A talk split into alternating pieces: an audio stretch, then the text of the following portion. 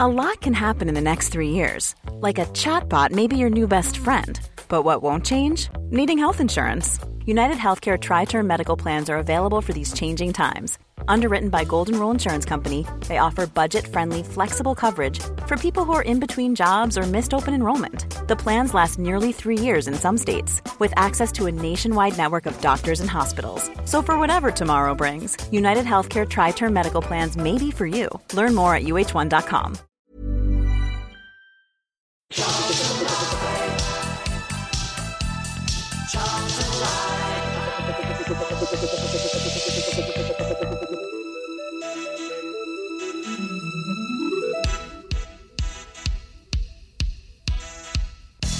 So, good evening and welcome to Charlton Live. This is the big match preview. My name is Louis Mendez and joining me on the pod this week to look ahead to Saturday's trip to the county ground to take on Swindon Town.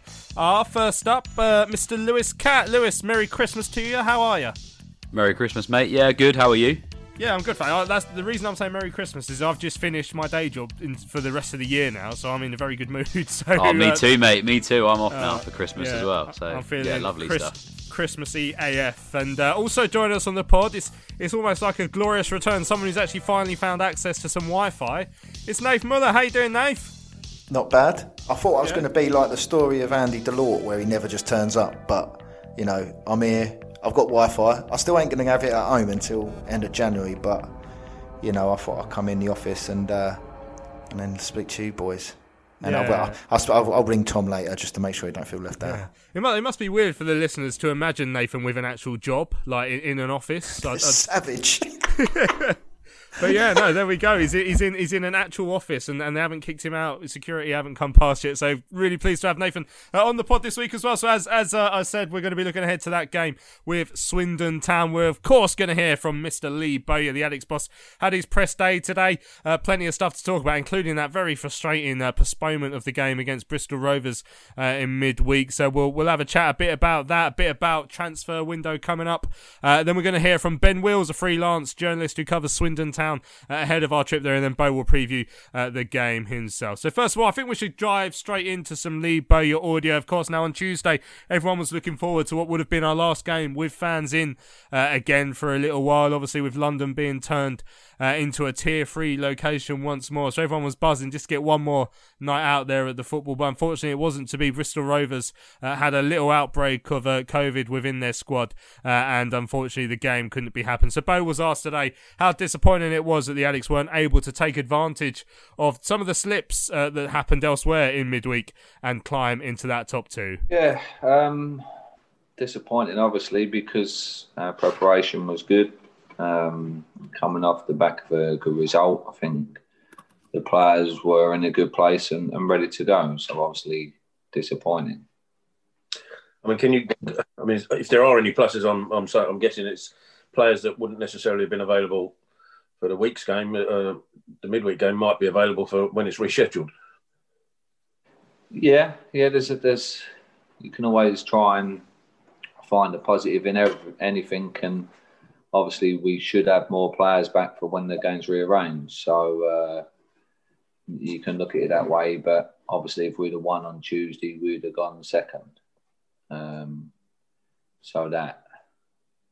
It, Now we'll have to wait until a later date, you know, but it's always good to get the, the, the points on the board instead of just piling up games and having games in hand. So, uh, like I said, it's disappointing because if we'd have won and we was in a good place and ready, um, we'd, we'd have gone into second place. So, um, but yeah, the, the, we'll have more players back by the time we play. Well, it sort of leads me on to the next question, actually, Lee. I mean, we're seventh with um, four points off top spot with games in hand. But given the nature of the season already, as it's condensed anyway, um, are those games in hand a benefit or coming towards the end of the season more of a, a hindrance? Well, it, and again, it depends where they put them, where they put their games, you know. Um, we could have maybe two t- tough Saturdays and, and then they just throw it in the middle of that, um, which we wouldn't want. Um, so, yeah, obviously these are things that we can't control. This is down to the D F L and what they decide to to, to do with, with the game. So um, yeah, I'd have much rather have played Tuesday and and uh, and moved on, but it's not the case. So we just have to we have to crack on, as they say. Yeah, I mean, I'm looking at the the, the, the division, and it's it's a, we knew it was going to be a crazy season, but only only four sides in that in the division so far are four games. I've got a four game unbeaten run going. Uh, two are on a three game unbeaten run, and only one is on, is current, of those is currently in the top ten. That's Doncaster. I mean, the most successful side in the last five games is fourth from bottom. It, is that do you do you see that continuing through the rest of the season? This sort of crazy crazy results. Yeah, um, you look at Tuesday. Tuesday's results, no one would have predicted them, Terry. Um, it's not just our division, it's all the divisions.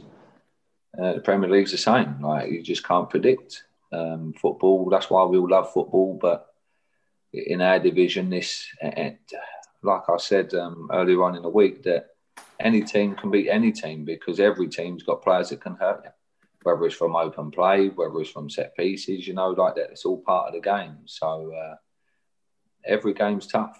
Um, we, we just played Wimbledon the other day, got a good result against them, and then they went up to Sunderland and mm-hmm. and got a good point, you know.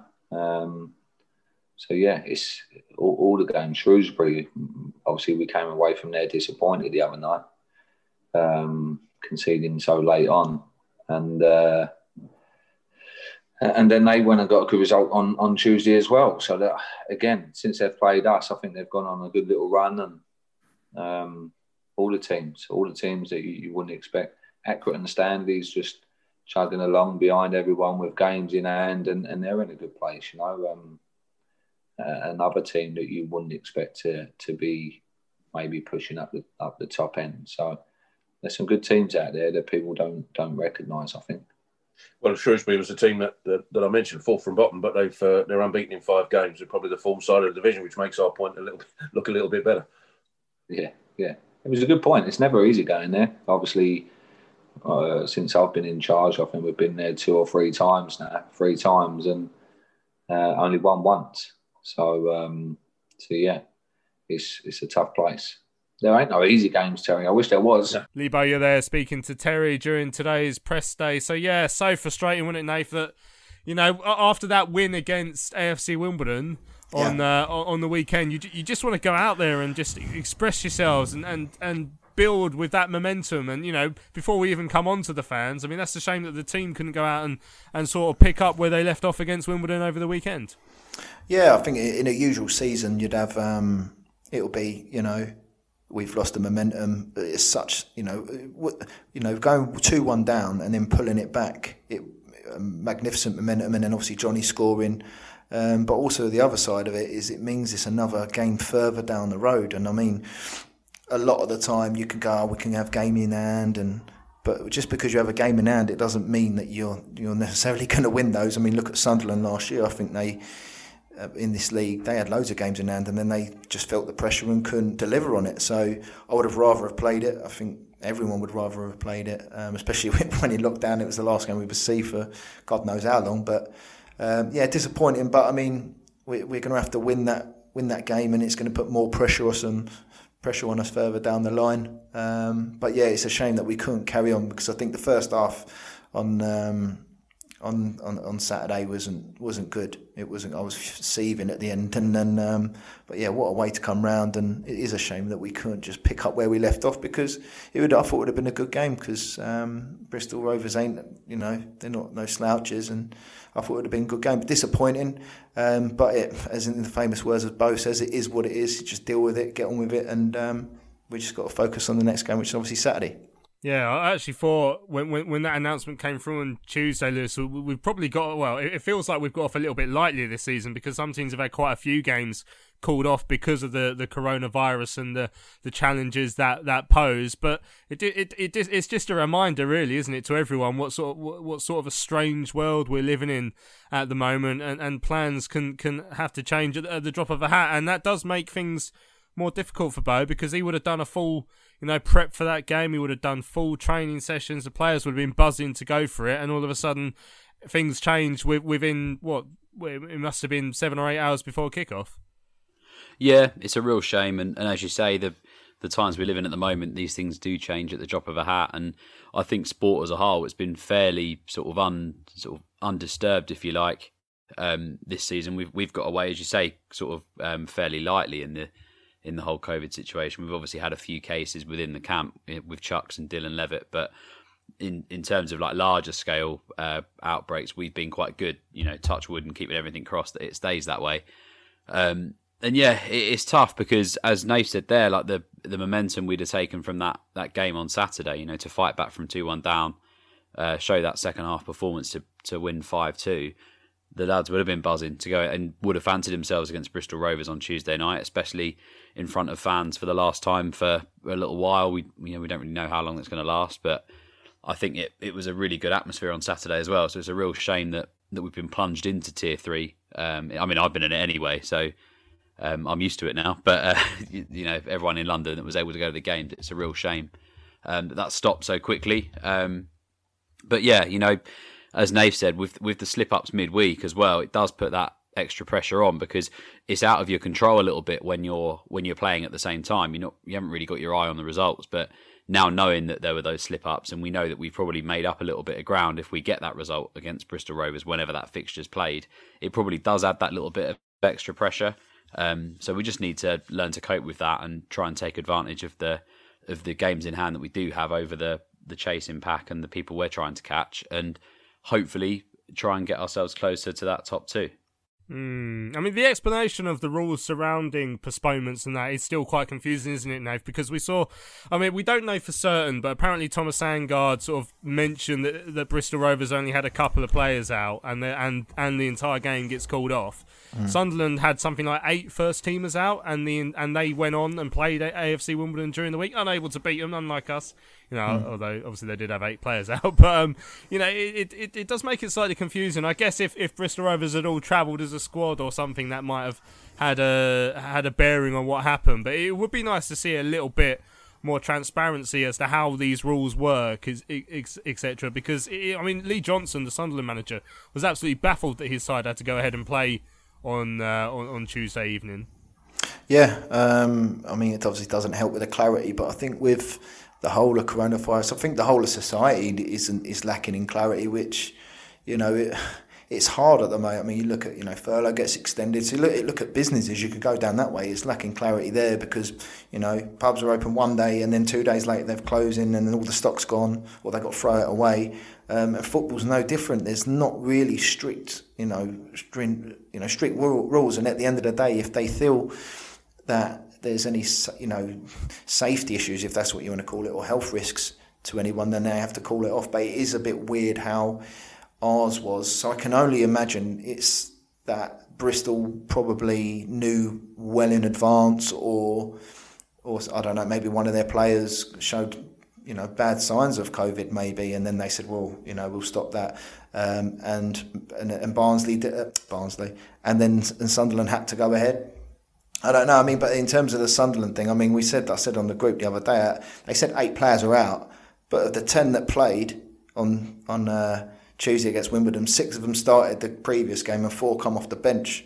The only player that wasn't was Aidan O'Brien, um, and the only, you know, granted Willis and I think it was Gooch on the bench for Sunderland had, you know, they are first teamers, but they haven't played many games, so their bench was a bit weak, but I mean, come on, like, look at us in a few years ago. I remember Southend away, we only had like three, but I don't think they could start saying about eight first-teamers. I think it was a bit, I think it was just a bit of excuse, really. But, um, yeah, I just think it, you're going to lack clarity because not a lot of people know it changes, it evolves, you know, everything changes every single day. Um, and I don't think you can put, a, they can sit there and write rules till the cows come home in terms of COVID, but it just evolves, it, you know, situations change. Not everyone gets the results at the same time. For all we know, they could have had the cut, the tests come back, like just when they was on the way to the game. I don't know, but I don't know how they can make it uh, more clearer. Um, obviously, that's what we all want, but I, without knowing the full details, um, obviously I can't really sort of disagree with the E F L at the moment because I don't know the full details. All it is,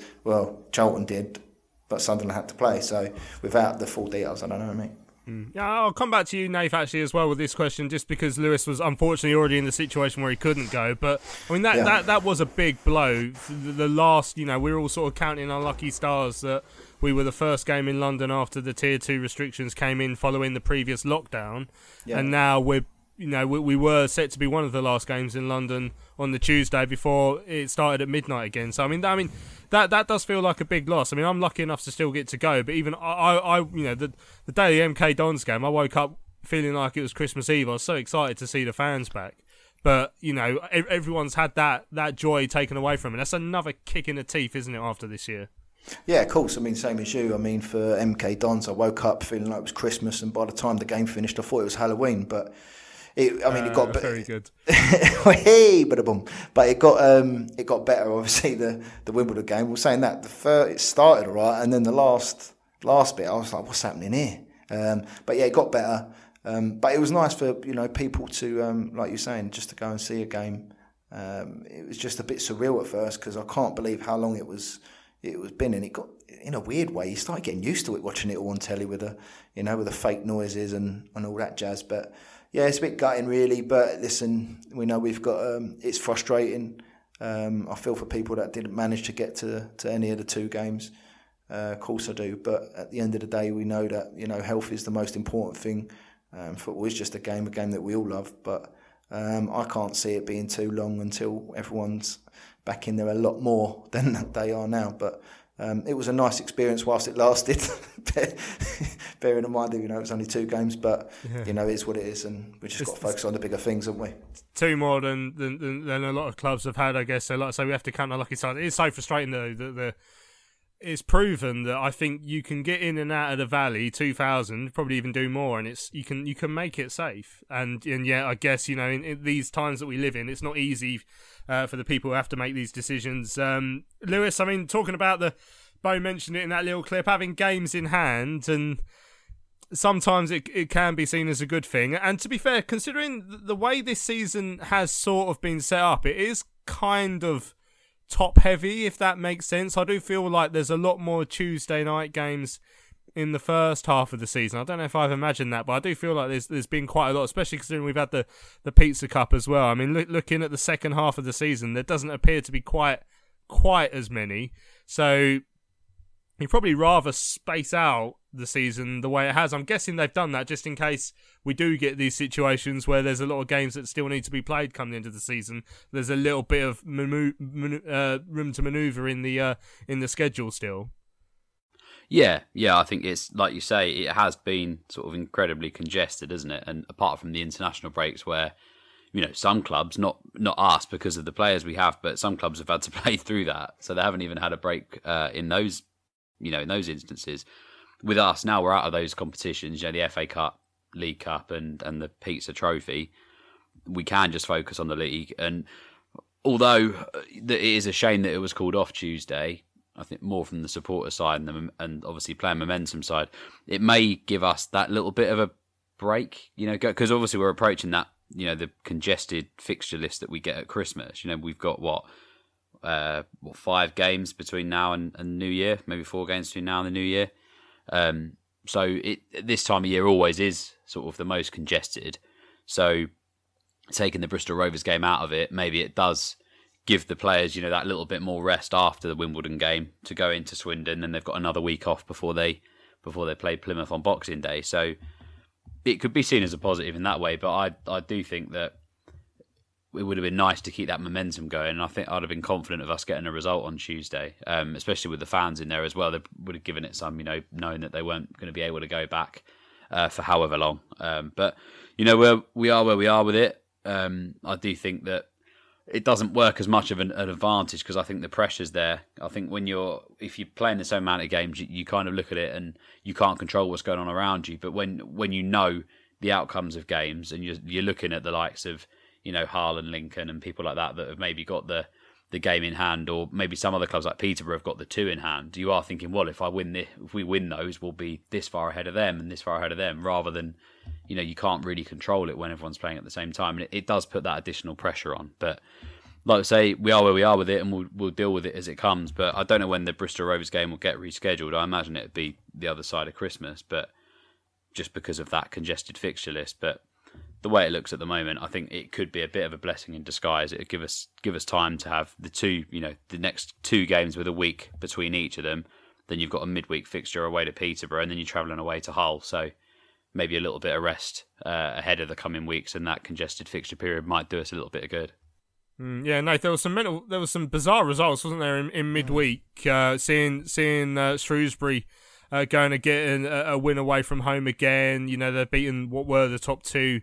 Uh, Hull losing at Blackpool. You know, talk about Sunderland being held by F C Wimbledon if you want. Pompey being held by Fleetwood. Ipswich actually winning a game is quite quite remarkable in this day and age as well. So, you know, and um, it, it's crazy to see us sitting down in seventh in the league table, you know, because two points and we'd be second, you know. Two to you know, if we win if we win Saturday and and no one else does, we go second. Obviously, other player, other teams are going, but it's. It's up for grabs, isn't it? It's very tight in that in that top six. Um, we're only four points behind Hull. There's one, two, three, four, five. Is that four four teams on thirty-two points? Us and Doncaster both on thirty. Accrington just behind us on twenty-nine. You can see why Sky picked that game in in uh, January for, for T V as well. It's this this league is tight, and this league now we're seeing more and more of these odd results as as the uh, the this congested fixture list starts to catch up with everyone. Yeah, it, it, it gets tighter, I think, in, in any normal season. Um, one thing that you might hear a lot is it's it's difficult, um, for, especially with the teams up at the, the sort of higher ends of the table. It's harder to keep that or maintain that level of ability, that level of momentum, that level of performance. And um, if that's what it's like in a normal sort of season where it's less congested, um, I think this season you're gonna it's going to be even tougher to maintain, you know, that level And, and that consistency, and I think that probably plays into the the fact of all the random results which we've seen, and I think you will continue to see. I mean, even if you look at us, we done, we went, we were flying, and then we were just all of a sudden we were poor against M K, and just seemed like we couldn't hit a, hit a barn door with a banjo. But I think it'll, I think you're going to get ebbs and flows throughout the season. Um, I mean, obviously for us, it's, it's it's a good thing because obviously we're chasing the likes of the Hulls and the Peterboroughs. Um, and it's going to be harder for them to m- maintain that. But um, I think you're going to see it all year, mate, to be honest. Um, but it's just whoever really tries to reduce the Jekyll and Hyde performances and who can try and keep or the most consistent level as possible is where you're going to be. But, I mean, God knows what it's going to be like when it comes to playoffs, because you could see someone, you could be third, someone third who's flying, and all of a sudden they'll turn up for playoffs and they'll get spanked five nil. You never know. But yeah. I just think that's why I try not to get too sort of down. I mean, obviously M K, I was really angry, but it, when you think about it, it's like it's hard for the lads, you know. It's it's a lot harder than it is usually, um, and we just got to try and make sure that we have better performances than worse ones, which sounds pretty simple when I, when you say it like that, but I mean, that's the key of it, really. Yeah, I do wonder if anyone ever has actually hit a cow's ass with a banjo, Nath. I don't know if, you know, because obviously you've, you've been away for a few weeks. Is that what you've been up to, really? Like, keeping yourself busy? Oh, I was going to say something then, but I don't know if it's ready for radio. Ah, go on, I can edit it out if I need to. No, it's, I just think, I, I was going to say, it doesn't have to be a cow or about, about a cow. Or, was it a cow with a banjo or something? Cow, it's a cow's, cow's ass, ass with, with a banjo. banjo. I was going to say it could be any animal. A barn yeah. door. Yeah, because I was being yeah. polite. I'm a polite man. Well, not when you're out smacking cows up the arse with a banjo, but we uh, right. I think uh, we should have a quick break here before Nathan gets his banjo string out, and uh, we'll go to a break. When we come back, we shall talk about the transfer window. I'm Sandra, and I'm just the professional your small business was looking for, but you didn't hire me because you didn't use LinkedIn Jobs. LinkedIn has professionals you can't find anywhere else, including those who aren't actively looking for a new job but might be open to the perfect role, like me. In a given month, over seventy percent of LinkedIn users don't visit other leading job sites. So if you're not looking on LinkedIn, you'll miss out on great candidates like Sandra. Start hiring professionals like a professional. Post your free job on linkedin dot com slash people today. A lot can happen in three years, like a chatbot may be your new best friend. But what won't change? Needing health insurance. UnitedHealthcare Tri-Term Medical Plans, underwritten by Golden Rule Insurance Company, offer flexible, budget-friendly coverage that lasts nearly three years in some states. Learn more at U H one dot com.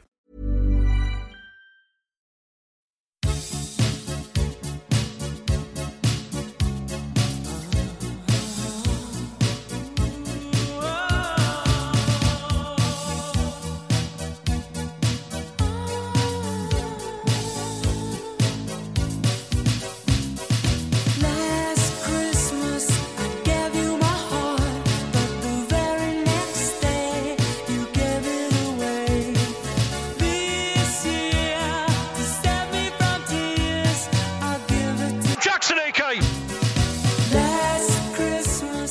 Charlton Live. Welcome back to Charlton Live. Apologies to anyone who I whamageddoned there. Um, I didn't even know that was a thing until we put the, the wham jingle on the last show. Um, but apparently that's a thing. Dave Berry, uh, the uh, the D J and obviously a famous Charlton fan, tweeted us about it. Uh, apparently people are trying to go as, as far as they can into December without hearing that song by Wham. But because I put it on the pod now, if you've heard it, apparently you have to donate to Great Ormond Street Hospital. So it sounds like a good little game that Dave set up there. So apologies to anyone who's lost, but it's all in the in the name of fun. And uh, if you're listening, Dave, uh, hope hope you've raised a few more quid there. So um, I thought it was interesting actually. Now. Um, Lewis, uh, you, you would have seen uh, from uh, the, the the tweet from Richard Corley during the week that showed a picture of the uh, F C Midtjylland striker, uh, Ronnie Schwartz, was, was at the Valley for the game against A F C Wimbledon, a player we've been linked with uh, in January. It sounds, I mean, it sounds like a move that could could have happened if we weren't basically unable to make transfers at the time, and then and it, it basically never came through. But it, it apparently friendly with Thomas Sandgaard and seen in the crowd. We don't know a great deal about him. He's had a, a good goal scoring record at his old team, which is Silkeborg, who I've never heard of, to be fair. Uh, Midtjylland I've heard of as well. In, in league games uh, this season, he's got six goals in fifteen games, so half decent return there. He's been playing obviously European football uh, with the side as well. Um, I mean, is, is a, uh, we'll hear from Bowyer in a minute what his plans are for the transfer window. But Lewis, I mean, is a, is another striker one of your sort of priorities for the upcoming window? Um, it's a difficult one, really. I mean, I like the idea of him coming in originally, um, but at that time, I think we hadn't we hadn't even signed uh, Paul Smith or Omar Bogle at that stage. Um, obviously, when you look at the striking options, you've had Chuks is performing very well, but his only weakness is he doesn't seem to be able to last a whole game. Like we're kind of, you know, we're we're using him to, you know, his his main capability, which is either coming on as a bit of a super sub or he's starting a game and maybe lasting sort of sixty minutes. Smith's out at the moment, but couldn't play out wide as well. Um, he's impressed me uh, when he's played. Um, Connor Washington's having a great season, isn't he? You know, he's he's got a, a decent amount of goals so far. His hold-up play is good. Um, again, can play out wide if needed. And then Omar Bogle maybe is the the sort of the not the most disappointing, but hasn't done as much as the others. I mean, he's he's getting better on the ball, I think. I mean, some of the the play that, you know, he's he's more of like a hold-up player. He's, he does bring the likes of Washington and, and that into play. But ultimately, as a striker, you want to see him scoring goals. And he, he's got that one goal so far. And you know, arguably, we probably expected a bit of a better turnaround from him. So, I don't, I don't see it as a negative at all. I mean, I, I think that, you know, we've we've had a couple of murmurs on Twitter over the the last few weeks, mainly after some disappointing results where we've been crying out for like a number nine sort of striker. Um, I haven't really seen a huge amount of Ronnie Schwartz to to sort of stamp on whether he is that, but his goal return's fairly, you know, it's fairly decent at, at the level he plays. Um, where he is at the moment. Midtjylland, they're obviously playing in the Champions League. I don't know if he's featured for them this season because I know that there was speculation with us at the start of the season as well. But his turnover in the other games, you know, his his goal ratio is pretty good. So I I don't see. Um, I think he, you know, I think he'd be a good addition if he does come in. Um, the only concern is maybe the history of of players coming in from previous owners with the whole network that we had with, with yeah, Roland. I mean, that, that's exactly the point I was I was thinking, actually. I mean, uh, it, obviously, it's, it's something you'd want Steve Gallen and Bo to have a look at, Lewis, as you said. Mm. Um, that that that would be the main concern for me. I mean, he's thirty-one years old as well. He's getting on a bit. But at the same time, if Bo does take, like the look of him, then, then why not, Lewis?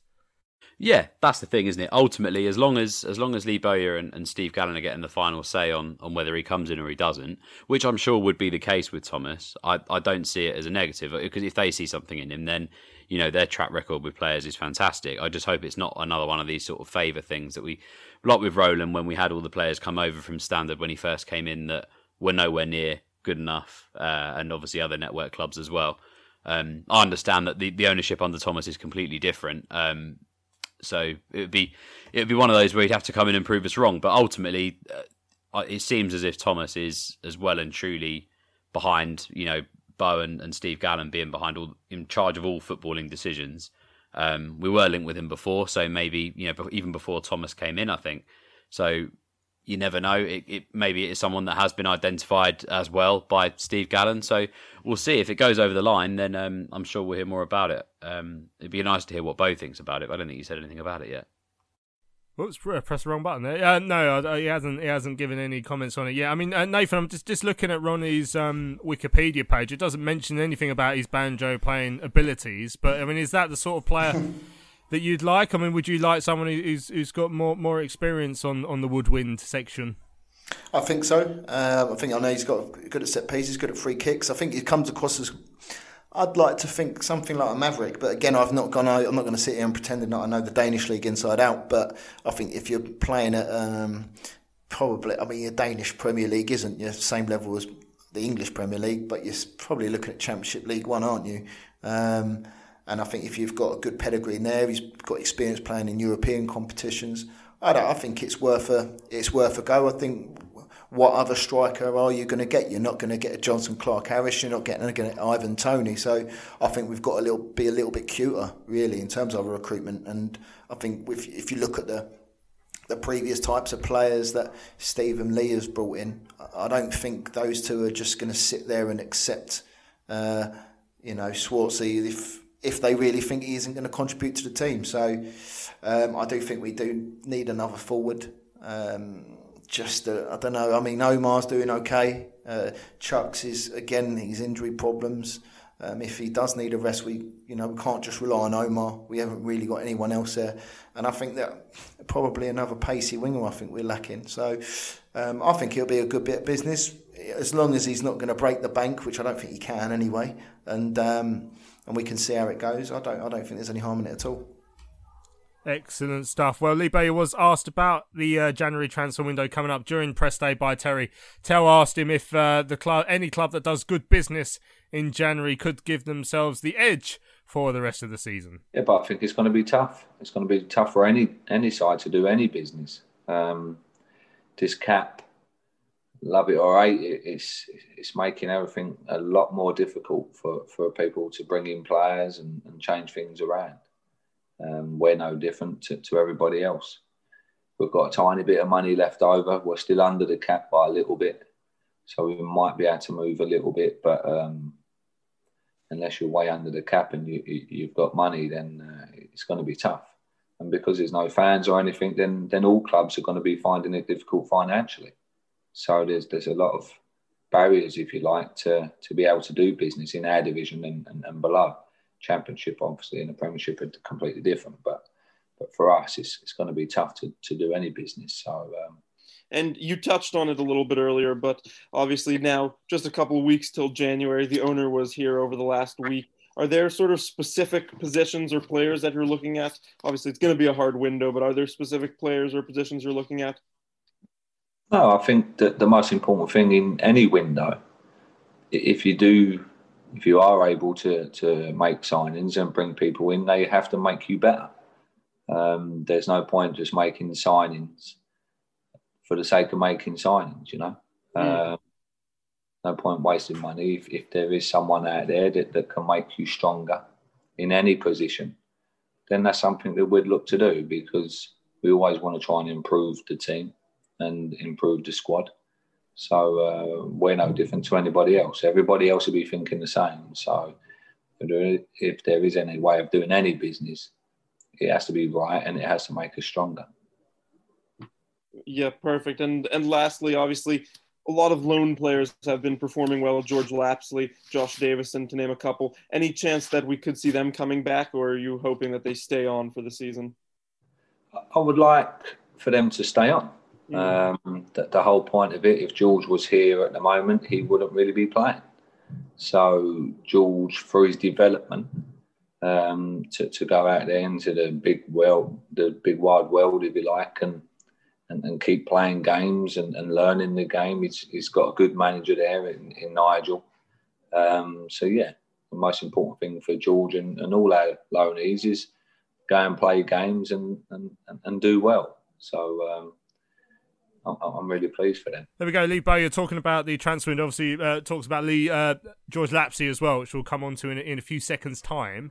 Um, yeah, it, obviously, you have to work within the wage cap, Lewis. So the wheeling and dealing that needs to be done. It will be difficult. It probably, you hope, will mean that there'll be a lot of clubs in League One that, you know, they won't all be able to go and flex their financial muscle. Not that there is a lot of it in League One at the moment anyway. So it's going to make it a very interesting almost game of chess in, in, in January, with people really being careful with what, what they've got and, and seeing if it is possible to improve their squad for the run-in.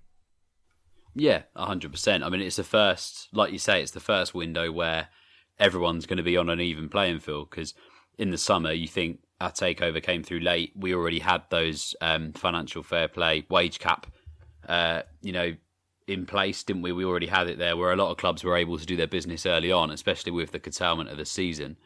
Um, so yeah, it's going to be interesting to see how it works, and also with the with the bailout, if that's happening, you know, with the clubs, if they take up on this grant, what they're allowed to spend. Um, I mean, I'm I'm assuming that we probably won't take up the grant because we're lucky enough to have Thomas, but some of these clubs may have to. You know, I've I've seen Darren McAntony talking about uh, financial struggles. You know, with again with further further suspending of, of fans and stuff at Peterborough. So they're a club that are up there with us. So whether they they take anything out of the pot and that limits what they can do in January to strengthen. I mean, they've already got a fairly decent side, so it'd be interesting to see what they did do.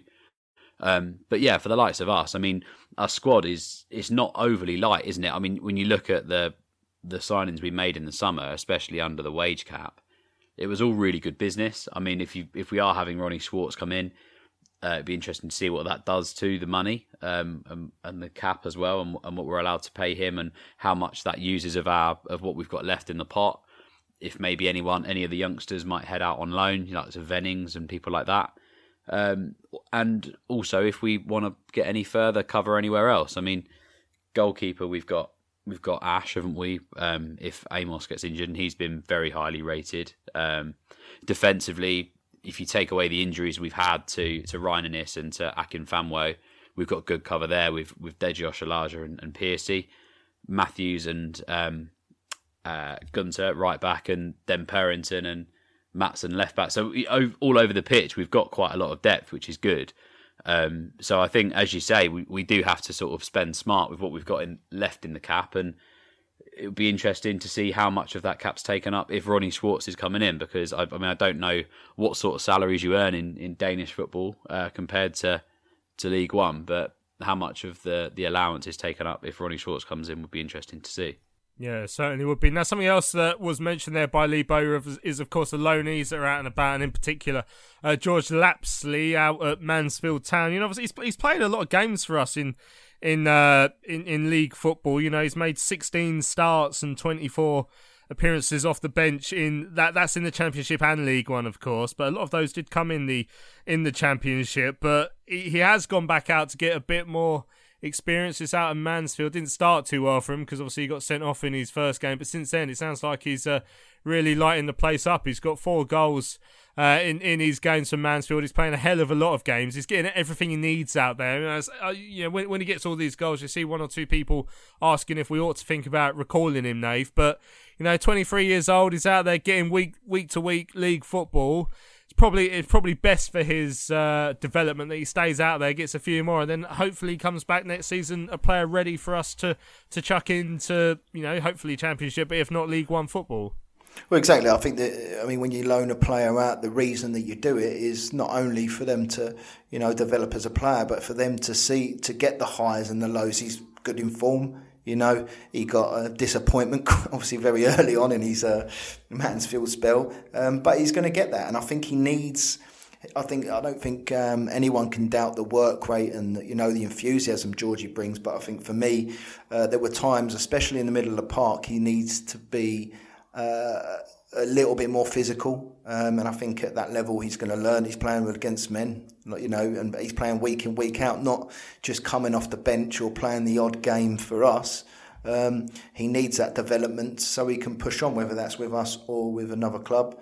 Um, but uh, yeah, I mean, that's the reason why you get sent out is, is that you enjoy the good times, but then there's going to be lows for him. And um, just because he's playing well, um, I think you should only call him back if he's going to play, because if, if Bose calls him back because he's playing well, and then he's just sitting on the bench for the next few months, there's not much point, is there, really? Um, unless we unless we obviously were really short in the middle of the park and he was going to play every week, there's no point bringing him back for me. So um, it's good to see him that he's doing well. Um, and yeah, I mean, yeah, let, let him continue developing, is that what I think.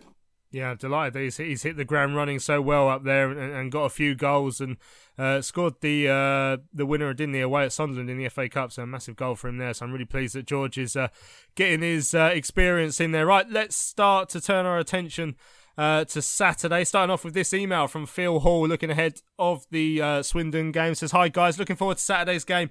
I feel that with another week of training and no midweek game, the understanding between the players will have improved even more. Last week, Jake Forster-Kaski and Marcus Maddison linked well together at times, and I don't think I've ever seen a player with such quick feet as Maddison. I believe the squad will be much the same for Swindon, but it's good to see that Paul Smith has had his stitches out and will be back soon in the mix. Good addition to the medical team, getting Danny Murphy back, as the players benefited from his presence at the end of last season, and maybe our recovery times will improve with his involvement. With the strength of the squad we have and the promise of strengthening further in January, we should definitely be in there with a strong chance for automatic promotion. Thomas Sandgaard has worked wonders in the two months he's been our owner. A few songs that come to mind for a Charlton album: Ain't No Stopping Us Now, Things Can Only Get Better, The Only Way Is Up. Well, I'm pretty sure that Thomas will be happy to play those on his guitar anyway. Uh, that's regards. That's from Mister Phil nineteen. Keep up the good work, he says. Cheers, Phil. Thanks for getting involved on this evening's show. Uh, Charlton Exile as well said that the results went our way in midweek, and at that point against Shrewsbury is looking even better Uh, after their results recently. Irritating that we couldn't play on Tuesday uh, as we could have gone second, but there's still plenty to be upbeat about. Certainly is. Right, let's have another quick break. When we come back, we're going to really start to turn our attention to Sunday, uh, to Saturday, sorry, uh, our game with Swindon Town.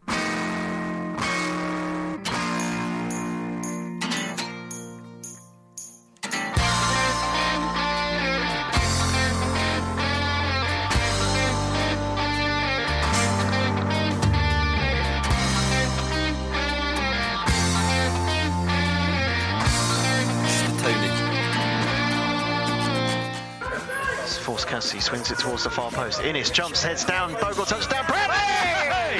Smacks it in! And Charlton take the lead.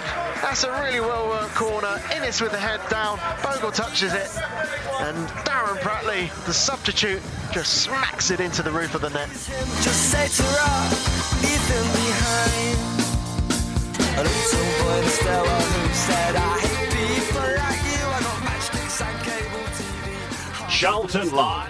Right, welcome back to Charlton Live. This is the big match preview now. Saturday's game, Saturday, uh, is, of course, with uh, Swindon Town over at the County Ground. Second time we would have played there uh, this season uh, after the opening... Uh, was the the game against them in the Capital One Cup was our second game of the season, wasn't it, in the League Cup, where we, we won by three goals to one. Obviously, Macaulay Bon, uh, Charlie Barker and Chuks Aneke were on the score sheet for the Addicts. Thomas Sandgaard was in uh, attendance that day, but he wasn't officially the owner. That was still when he was trying to buy the club.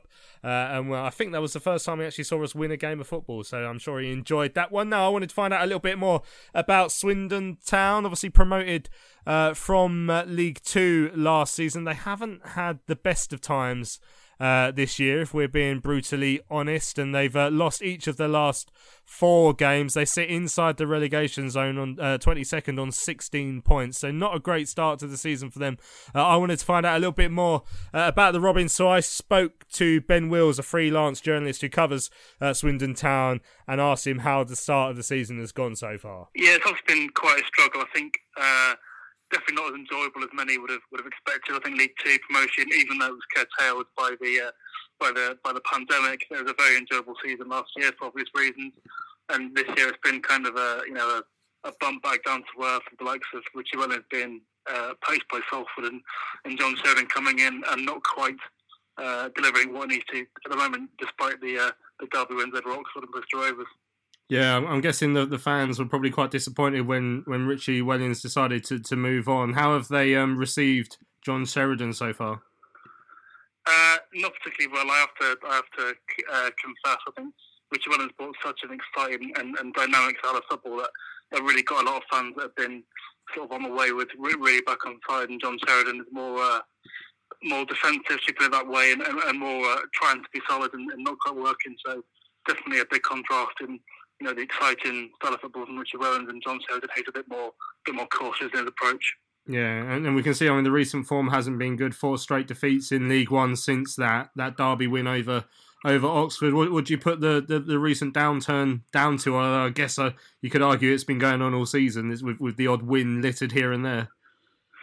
Yeah, I think I think in fairness to Sheridan, the, the, the squad is littered with injuries, and, and there is a, a lot of players that are struggling with fitness. I think we've only got two centre midfielders currently, so Anthony Grant and Matt Smith have pretty much played every game, together with Jack Payne doing the odd um, sort of standing role in centre mid when he's, when he's naturally ten. So the, the squad is definitely light on numbers, and every question, sorry, every every week there, there seems to be a question on um, which players are going to be back, and as soon as one uh, returns, another two go down, sort of thing. So it's definitely been hard in that regard, but I still think Sheridan could probably do a little better than uh, than what he has done with the tools he has got. But there's no doubting that uh, he's definitely been uh, hampered with the, the fitness or lack of fitness in the squad so far. Yeah, I mean, obviously following promotion in, in, in the summer, what would what would have been the the expectations for this campaign? Is it was it just about survival, or did Swindon fans have higher hopes than that?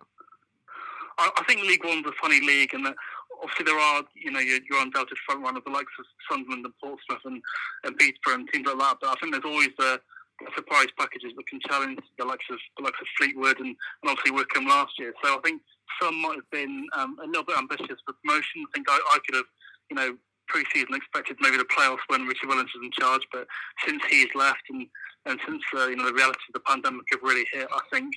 Uh, and, and since Sheridan's arrival as well, I think the the the, uh, the expectation now really is surviving in League One, being a League club, uh, being a League One club next season, and also because of the pandemic, being a club next season. Given that we could see um, a couple of clubs go to the wall if, you know, certain certain help isn't being provided by the E F L and another team, another um, organisation. So yeah, I think I think now expectations have really been tampered just about finishing uh, twentieth and above and, and being a club next season. Mm, I mean, how are Swindon faring in, in that regard in terms to finances and that? I'm trying to I'm trying to think if they I think their chairman is like a former Charlton player. Is is that still that Lee? Is it Power or something like that? It is Lee Power. Yeah, I think I think Swindon are doing okay, but I think it's, it's quite hard to quite hard to determine given that he doesn't really release his his, his full statements. There hasn't been any real sort of administration um, during his time.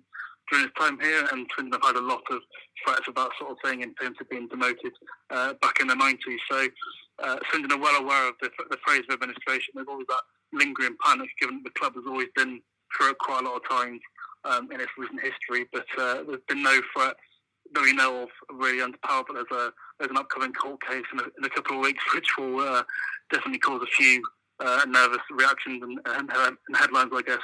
Um, but apart from that, I think the club are just about doing okay. Yeah, I mean, whenever you put the words owner and Charlton in the same sentence, there's always trouble that follows. Although I think it was slightly grandiose when I described him as a former Charlton player, because I just looked it up. He played five games for us on loan, but I knew I knew there was a link there somewhere. Um, so looking ahead to the game on on Saturday, um, am I right in thinking there's still going to be fans? Of Swindon? Is Swindon still in, in tier two?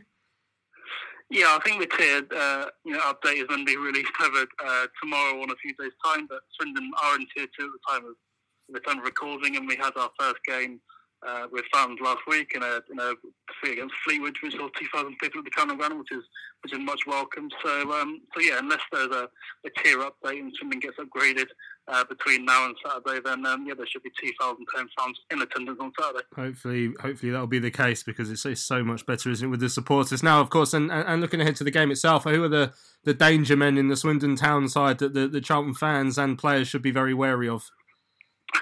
Whoever's fit is generally the answer to that question this season. But I think if I was gonna, if I was gonna put on anyone, I think Matt Smith in centre midfield is always someone who could, who, who can uh, create something out of nothing. And you know, we already got an early claim to fame that uh, he is part of the Arsenal F A Cup winning squad that beat Chelsea uh, earlier on in the year. So he's got an F A Cup winner's medal under his belt and an F A Cup winner at Swindon. He's always a, a useful player and can cause problems. And, and Tyler Smith, uh, the club's top goal scorer, seven. Um, is doing quite well up front online from Sheffield United as well. So there's two uh, promising loanees that could cause Charlton problems uh, at the weekend. Thanks very much to Ben, who is uh, all over everything Swindon, as you could hear there. Um, yeah, it's not been the greatest of starts of the season for him, Lewis. And, you know, I just wonder how much that, that game in the League Cup that we played against them earlier on this season will, will you know, ha- have a bearing on this one. It'll give us the confidence, certainly, to go into it. As well, of course, the fact that we, we, we're in... in a, you know, coming off the back of a good result as well on Saturday. Yeah, definitely. And just listening to you then talking about the goal scorers on that day, it feels like ages ago, doesn't it? Like Charlie Barker and Macaulay Bon and everything. It's just uh, it's mad how much has changed between that game and now. Um, and yeah, the the positive result Saturday would obviously set us in good stead. Swindon haven't had a great year. Obviously lost uh, Richie Wellens, didn't they, earlier on in the season? He went to move over to Salford to take over at Salford after they lost uh, Graham Alexander. So they obviously got promoted with Richie Wellens last year. So to lose your promotion-winning manager so early on into a season, it's probably knocked them a little bit.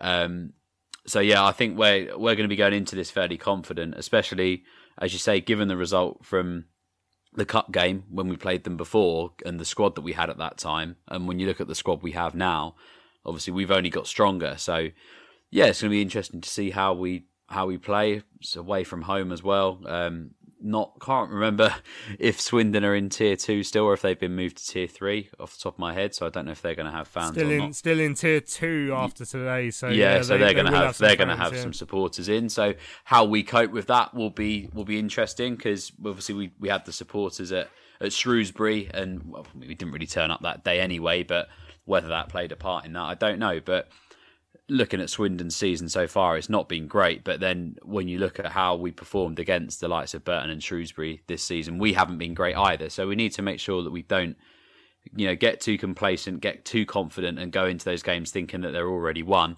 and then churning out a performance like we did at Shrewsbury a few weeks back uh, and at and at Burton as well. So, yeah, it, obviously the the table represent something, but at the same time for us it, it doesn't always, because there's a shock result in the division every now and then, and we spoke earlier about how tight it is. So we want to keep our guard up and make sure that we um that we go there and treat it as any other game and make sure we try and come away with three points. Mm, yeah, Nathan, obviously with Richie Wellens leaving and John Sheridan coming in, I mean, Ben was telling us there that's that's quite a change in philosophies if if nothing else. um That that must be quite hard to take for a side that's obviously been on the up and, and, and got promotion and got all that momentum that goes with it, and all of a sudden to to have their, their manager who they're they're fond of taken away from them and, and replaced with someone who's a you know a bit bit more a bit bit longer in the tooth and, and probably a bit more set in his ways. And obviously Ben wasn't too impressed by the by his style of football. Um, that's obviously knocked them for six a little bit, because results certainly haven't picked up. Yeah, I mean, no disrespect to John Sheridan, but I just see him as the lower league of Sam Allardyce. Lower league. Right t- well, I've already done Pulis before, and I so I'll leave Pulis alone. That, that was a bit different, out. To be fair. Yeah, I think he, for me, John Sheridan's just like the lower league Sam Allardyce. He's been around, and, and I think I agree with Ben. I mean, Richie Wellens was a progressive manager, um, had an identity, whereas I think John Sheridan's more regressive, um, and I think it's more in the sort of mould of, we've had a bit of a bad, bad start, so let's see if we can get some experience, some discipline, um, and uh, try to get him to help us stay up. I mean, in terms of discipline, I mean, the last thing he'd done at Wigan, John Sheridan, was literally throw that young kid under the bus, wouldn't it? But uh, when they went in that F A Cup game, but um, yeah, I mean, I can understand why he's not very, you know, not very impressed with the appointment, but I can. I would imagine the Swindon ones, the Swindon board are just like, we'll try and see if we can get some old school sort of, you know, was it Sergeant Major or something like that with the old wrestler or whatever it is, get some discipline into the lads and getting them to stay up. But uh, you're not had a great start, but we've spoke about it earlier. I mean, M K Dons were apparently woeful, and then they done a job on us, didn't they? So it's going to be tight, but we just got to make sure that our players turn up and we have more of the second half and not the first half where we sort of lost our way a little bit. Mm, right, let's have a listen to it from a Charlton point of view as well. Now, Lee Bowyer asked to preview the game. Starts off with a bit of team news. Is Andrew Shinnie going to be back in the mix for Saturday? Shinnie, not yet. No, he's he's not ready yet. So from from the last squad, there's not going to be any changes. We ain't got anybody else coming back. Um, so yeah, but Albie, he I think he's back in with us Monday. So he misses out this weekend as well. So. Okay. Uh, So yeah, nothing's changed from, from the last weekend squad. And it's uh, it's another match against a team near the bottom. I think they've lost uh, the last four and spin league-wise. Um, but they do score goals. Uh, they do concede goals as well. But so I'm guessing the focus will be on the uh, on our strong being strong defensively. But as we mentioned earlier on, crazy games. You, you can't take uh, you can't take your foot off the gas. You've got to be fully on it. Yeah. Um, what I would say is I, I watched them. They won and played Oxford. They beat Oxford away. um, which is which is not easy. We know Oxford's a good side. Um, and all the other games they've been in them. They've been in all the other games that they've lost. Uh, I've watched them in four different games, and they change formation regular. So it's, it's tough to to not prepare, but we can concentrate on what we're going to do. But then it's, it's difficult to get the information before the game, because they could play A, B, C, D. Like they've, they've played four different formations from what I've watched. So, um, so yeah. It's, it's something that we, the most important thing is that we turn up on the day and, and, and we do things right and start right. Um, if we do that, then then hopefully we can get the result we all want. So um, it's, it's more on us. We've got to focus on us. There we go. That's Lee Bowyer. So no Andrew Shinnie, unfortunately. But uh, yeah, exciting times looking ahead to this game, purely because we're coming off the back of such a good result, I think. Um, you know, it, everyone was eager to to play that game on Tuesday that unfortunately never happened, because they wanted to see if we could reproduce that, that second period. You know, as Nathan said just before we heard from Bo there, if we could start off on, on the same foot. So it's going to be interesting the way that Bo decides to go with the team, won't it, on, on Saturday, Lewis? Um, and it starts off with the, the question that I think I end up asking every big match preview now, team news-wise. Are we going to go with Bogle or are we going to go with Chuks Aneke, Lewis? I think he'll go with Bogle. I think purely because Anike's been so effective coming off the bench, and we saw that again last Saturday. I think Bogle can do the sort of, you know, the hold-up play and the strength play, keep keep hold of the ball and try and bring maybe Connor Washington into play as the main attacking threat. And then as the game wears on and Swindon defenders tire, you bring on Chuks Aneke. And if you're if you're a defender in League One and you're bringing on a fresh Chuks Aneke after sixty minutes, I mean, you're petrified, aren't you? Because I mean, his performances have been absolutely outstanding, like consistently every time he's come on. So I wouldn't be surprised to see Chuks play that role again. I mean, it's a real shame he can't play from the start because he makes such a difference. But I think it's game management with him, as, as Bo has said many times. And I think if you're looking at it as it is now, I think you probably would, for safety, just keep him on the bench and bring him on after the hour mark as a bit of an impact player. But again, it depends how the games go. You know, Omar might have the game of his life on Saturday. He might score a hat-trick. You know, we, we, we don't want to write him off straight away. Um, but yeah, Chuks has really impressed me, but I, I wouldn't be surprised if we just saw him uh, come off the bench, you know, midway into the second half to make that impact that he has done, you know, time and time again this season. Mm, and obviously defensively is, is an area where we've had our injuries recently, but Uh, you know, Akinfenwo now out again for, for, for a long time, which is saying, was it fourteen weeks, I think I heard, which is a similar amount of time that Ryan Innes was, was going to be out for. Although obviously, he's got a bit of a head start, um, so he, he's a few weeks ahead uh, of that. But you know, it, it poses the question, you know, we've seen Pratt's and we've seen Gunter both drop into that centre-back role. You know, obviously, Pearcey you'd expect to be filling one of those gaps, but d- does he bring Deji back in now? I don't think, I think we've seen Deji for a few minutes at the end of the game against A F C Wimbledon, but other than that, we haven't seen him. But obviously he's had a week in training to try and pick up some minutes. Which way do you think he'll be tempted to go with that one, Nath?